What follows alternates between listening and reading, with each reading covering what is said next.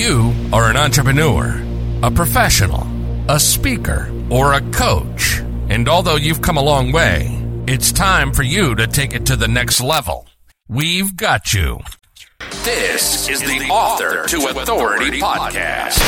We'll help you use authority and influencer marketing to build your business stronger and faster by publishing a book. You'll hear from guests that are thought leaders in sales, marketing, networking, communication, social media, promotion, and business leadership. Let's do it. This is the Author to Authority podcast. And now your host, the extraordinary word ninja, Kim Thompson Pinder. Welcome to the Author to Authority podcast. I'm your host, Kim Thompson Pinder, and I'm so excited to announce that in August, we will be having the 400th episode of the Author to Authority podcast. And in celebration of that, I have decided to do the top 25 episodes of the Author to Authority podcast for the whole summer. And we will celebrate the 400 about mid-August, so there'll be a couple of episodes after that. And I chose these episodes because they were the ones that I just personally felt were the ones that gave tremendous amount of value that we're going to help you as an entrepreneur, professional, a speaker, a coach to move your business forward. These were value-packed episodes that are just going to give you action steps that are just going to really propel you to the next level. So I'd love for you to sit back, relax, and enjoy this top 25 episode. Welcome to the Author to Authority podcast. And today we have part one of a two-part series that I am doing with Jason Cutter on transforming your business from being an order taker to a quota breaker. And I am excited because Jason is the CEO of Cutter Consulting Group, and he sees himself as a sales success architect. And he does anything from training to scripting to sales tech. He helps small businesses create scalable inside sales teams. And his newest program is called Authentic Persuasion, with the goal of helping people to go from order taker to quota breaker. So welcome to the show, Jason. Thanks for having me, Kim. I'm super excited to talk about this topic. And, you know, writing and business and we're all of that, which some of it's good for me and some of it is not my strength. Yes, because right now you're in the final stages of your book. And yes, that must be an exciting time. It is. The final stages is definitely exciting and everything coming together. It's definitely been a journey in my head and through a process as well. And we're going to talk about that writing journey in the second episode that we're going to do together. But let's start. What is the name of your book going to be? Selling with Authentic Persuasion, Transform from Order Taker to Quota Breaker. I love it. All right, Jason. So why don't you take some time, introduce yourself, and share a bit of your story with us. Yes. So as you had mentioned in the intro, I am a consultant. I focus on sales success for individuals, for sales teams, mostly companies that have inside sales, like telephone sales, where they're hoping to help somebody move forward with some purchase decision over the phone, consultative type sales where there's, you know, a clear fit for the right people and, you know, there's not a good fit for the wrong people. And so that's what I focus on. I do everything from mindset to training to sales, to scripting, to, like you said, the technology piece and marketing. And I've been in sales for a long time. Like a lot of people, I fell into sales. I wouldn't say accidentally because, you know, I made the decision. It wasn't like I tripped one day and fell into an office and started on the phone in sales, but it was literally not my plan and not something I wanted to do when I grew up, like most people. And, you know, the funny part and where I really love helping people now in consulting, as well as what I've done in my success in sales, comes from the fact that for me, my path is a windy mess. I have been all over the map as far as my career and life. And I feel like a lot of that comes into the authenticity of helping people and being real with people. I mean, my bachelor's degree is in marine biology. I spent years tagging sharks. I worked at Microsoft doing tech support for a couple of years. I mean, I grew up as a shy, awkward, only child, late bloomer to two very analytical parents. Yet here I am as a sales consultant, which on one side doesn't make any sense. And on the other side, it lends itself really well to this authentic persuasion kind of method that I teach people. Well, you know, if you can negotiate sharks, I guess you can negotiate people. Well, and it's funny because you can't really negotiate with sharks.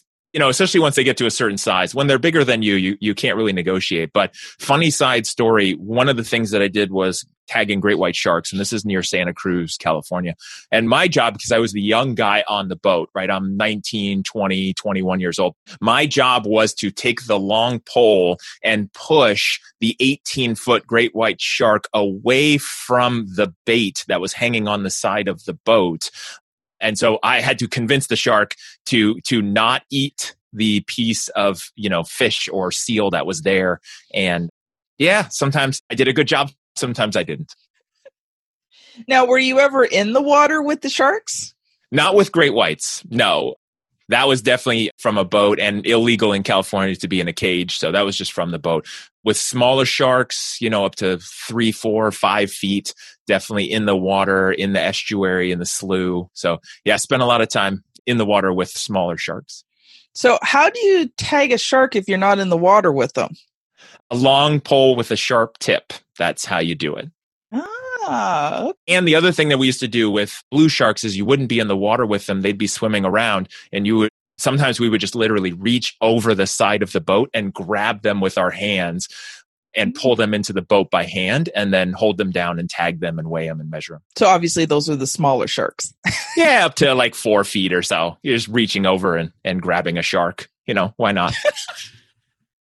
You know, it's funny. I've actually watched animal shows where I've seen that done, but usually on these shows, it's such a serious thing to get this shark into the boat, right? And you're like, oh yeah, we just grabbed them and threw them in, right? Yeah, I mean, if it's, again, and people listening to this and people, when I tell a story, they think it like ridiculous because you couldn't imagine. But yeah, I mean, it's only a 3 or 4 foot, shark. So why not? Just grab it. Yeah.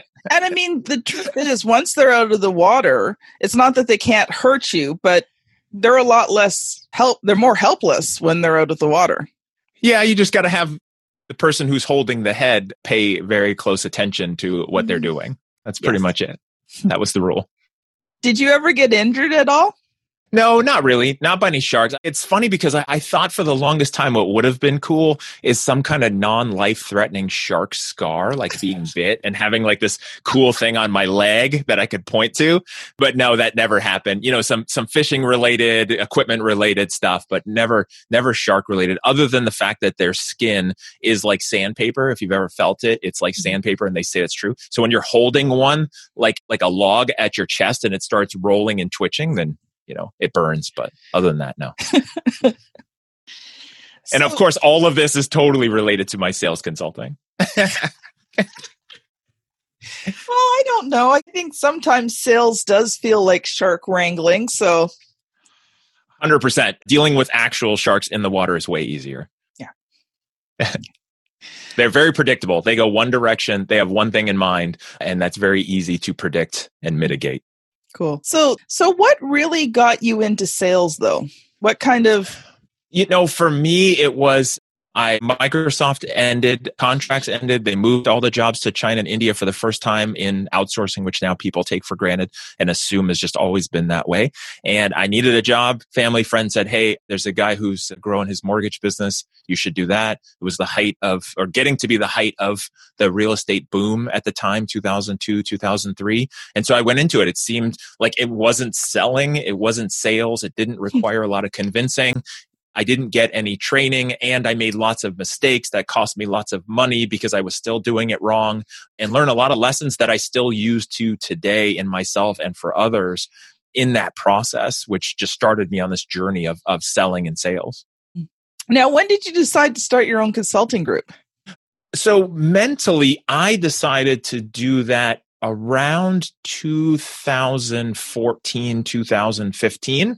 It didn't actually take shape until the end of 2018, but another sidebar, I was working as a government contractor overseas as a civilian, a lot of time on my hands. And I realized everything that I had done in sales and business like would be the perfect use as a consultant because I've done it internally. Now I could do it externally. So that's great. So I started the process of getting my MBA, which I earned in 2017.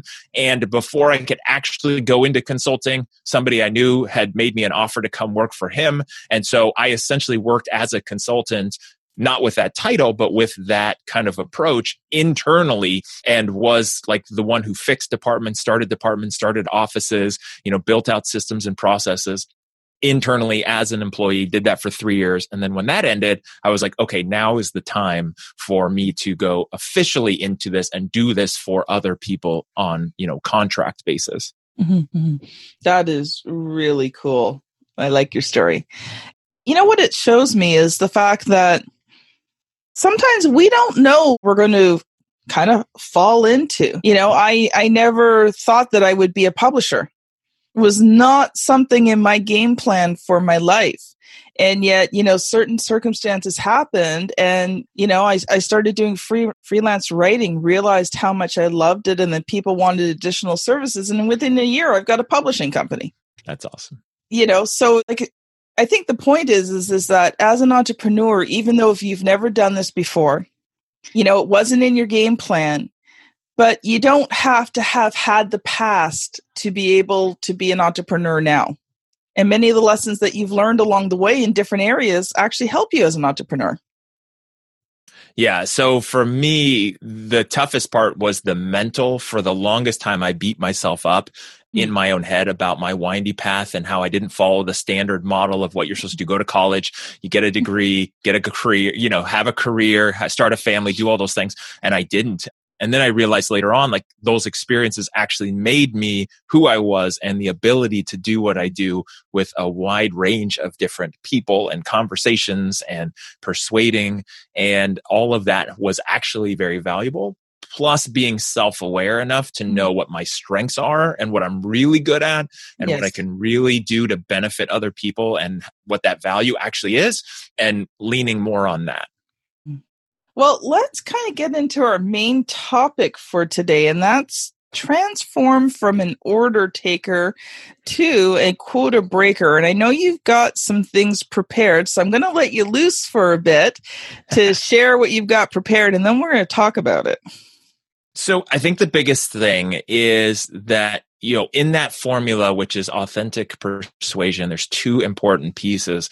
And, like you just mentioned, what I see a lot in the world of people who are supposed to be selling, right? Whether you're in a cubicle on a phone and you're supposed to be, closing deals, or you're a coach or a consultant, and there's a sales aspect prior to you getting to do what you really want to do, which is that coaching or that consulting. There's a sales. So I'm not just talking to, who you think, okay, they're in a call center or they're on a car lot trying to sell a car.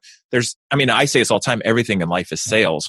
And so it's very important, but there's a lot of people who operate like an order taker. They're giving information, they're hoping someone buys from them, and they don't want to persuade because they see that as manipulation, and they're afraid that, to be successful in sales takes being that person you see in the movies that's just ripping people off, manipulating, lying, using sales tactics, using these closing lines, trapping people, using NLP, and doing all of these things that people don't want to do because they don't like when it's done to them. So they choose to do nothing. So what I teach and help people to understand is the power in authentic persuasion, which the first part, on the practical side, is knowing who you are, being self-aware, like I mentioned a few minutes ago, understanding your strengths. Like, what is it that you really are good at? For me, I'm really good at solving problems, taking things apart, understanding how it works. I'm terrible at putting things back together.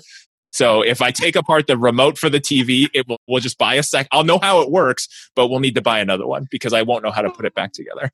It's also why I don't work on my own car, because I can take it apart. I just can't put it back together. So want to know how it works, and then I want to solve problems and I want to make things better. When I was younger, I didn't really think I liked people because I was a late bloomer and people were strange to me and not nice growing up. And so I focused it on certain things. That's why the sharks, right? That's problem solving and understanding. And then I shifted to people. So what are your strengths? And they don't talk back.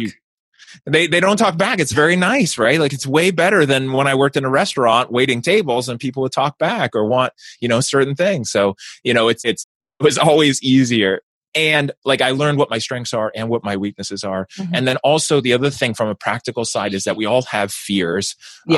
The thing is, there's a part of all of our brains that is still stuck thousands and thousands of years ago on the savannah, on the plains, in a cave, fighting for survival, worried about eating the wrong berry, worried about animals that might jump out and kill us at any moment. Yeah. And our brain still thinks that. So it holds people back. Like if you call somebody and they don't buy from you, that means nothing. And it's not going to kill you. But our ego is so afraid of that, because an attack at our ego is the same thing. They might as well had shot us and we're now bleeding to death. That's our brain doesn't know the difference, right? And so a lot of people who are in sales, they're afraid of moving conversations forward because their ego is keeping them in their comfort zone. And so that's one of the things too, is understand where the fear is stopping you, understand where that is keeping you from what you want, and then working on that, right? Some people, like I talked to somebody yesterday, no fear of public speaking, no fear of asking for sales, definitely is never going to bungee jump, right? So people have different fear levels in different areas in their life. And so it's okay. Yeah, that's probably where you have no fear. That's right. That's me too, right? Like I am. Let me sell. Yeah, exactly. I am not bungee jumping. No, bungee jumping, skydiving, none of that makes sense to me. I'm exactly the same way. And so it's really about where are you confident in your life in other areas and where can you apply that in what you do for the sales side. So that's some of it. And the other part on the authentic piece is really about understanding why you want to be successful in whatever you're doing. Mm-hmm. So if you have some sales aspect, why? I mean, the first thing I have everyone do that I work with, create a vision board. Might sound silly, might sound like a weird art project. Create a vision board of what you want and why, so that when somebody says no, you know why you want to pick up the phone and ask somebody else again to try to buy from you, and what it's all for, right? What's important to you at this moment in your life? Buying a house, buying a car, going on vacation, having savings, doesn't matter, right? It's individual. So that's the authentic piece.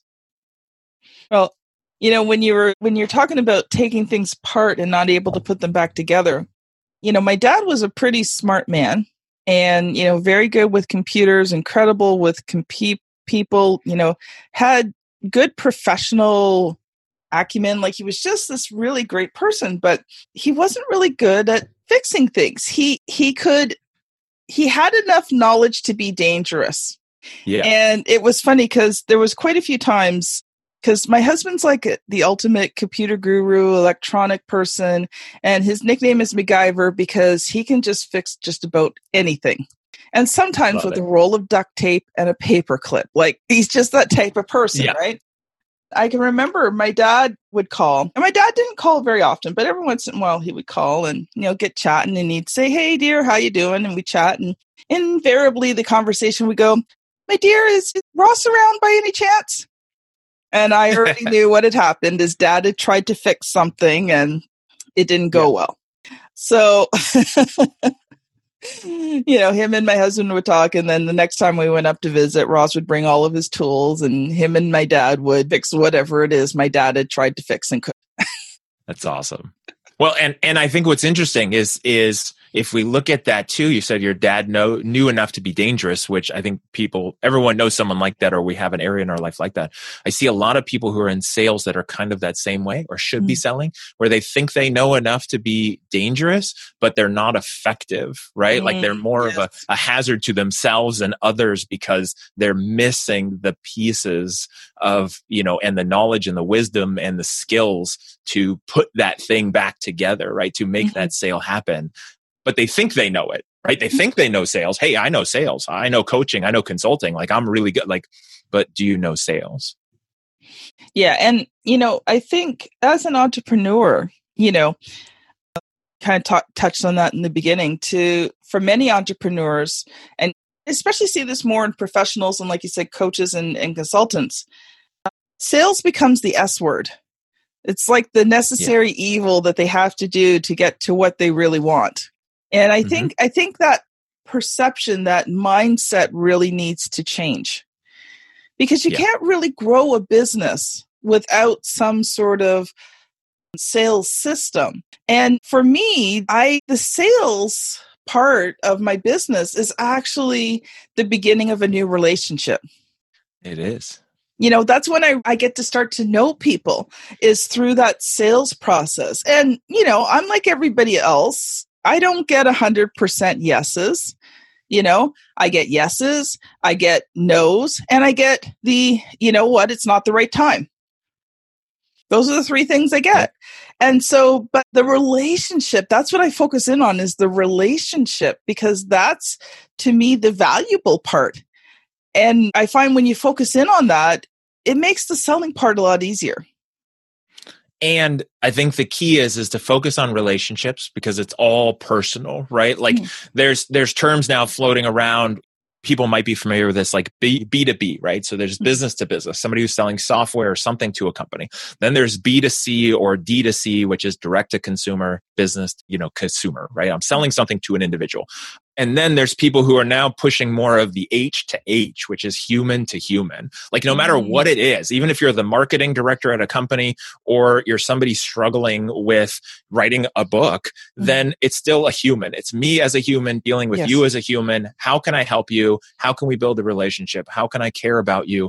And there's a large part of the sales world and people who are in sales who think that's soft and maybe that's weak and that's not what sales is about. Sales is about closing deals and moving on, right? And, you know, derogatory term like bro culture, which is just like all about what you see. It's the Wolf of Wall Street. It's the boiler room type of sales attitude.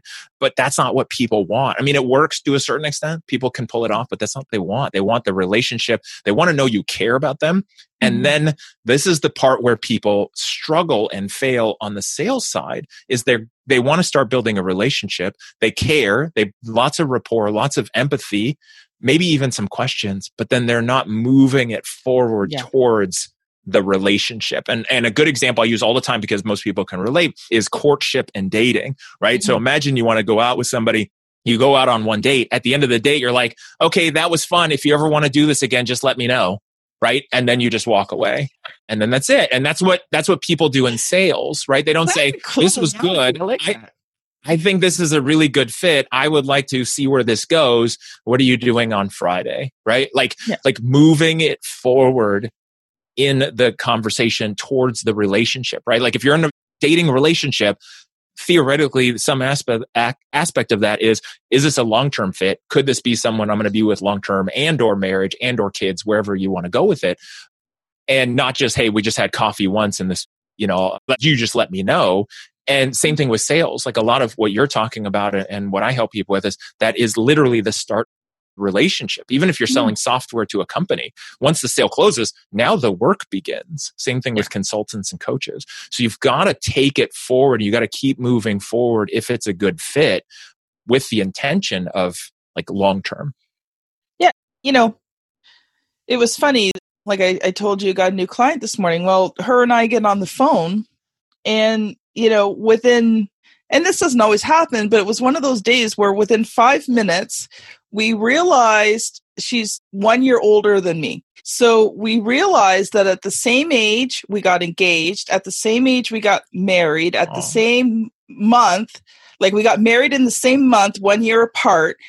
We had our first children the same month, 1 year apart. Like it was like hilarious. We spent the whole first 20 minutes of the phone call laughing because there was just so much similarities. And I think that's something that's key. You know, I work with a lot of very diverse people, but there's always commonalities that you can draw from. But one thing that you really were talking about, and let's focus in on that for a few minutes, is how do you, you know, you're having this amazing conversation, you're developing that relationship, you're feeling really good about this potential client.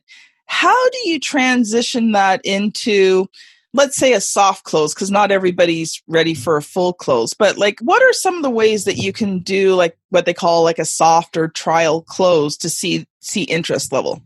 I mean, for me, it's making that transition from the rapport, the empathy, the getting to know you, to building trust. And the way to do the empathy and trust step is asking questions and digging deep and asking as many questions as you can to get as deep as they will let you with whatever information. And the fundamental thing that you have to be able to answer if you want to be a selling professional, again, in a cube or as a consultant, whatever that looks like, is you have to know, why do they need what you have to sell if it's a good fit? Now, obviously there's times when it's not a good fit, right? No, I can't help you. You need to go do something else. Here's a recommendation. Here's a referral. Best of luck with that, right? And that's a whole different topic.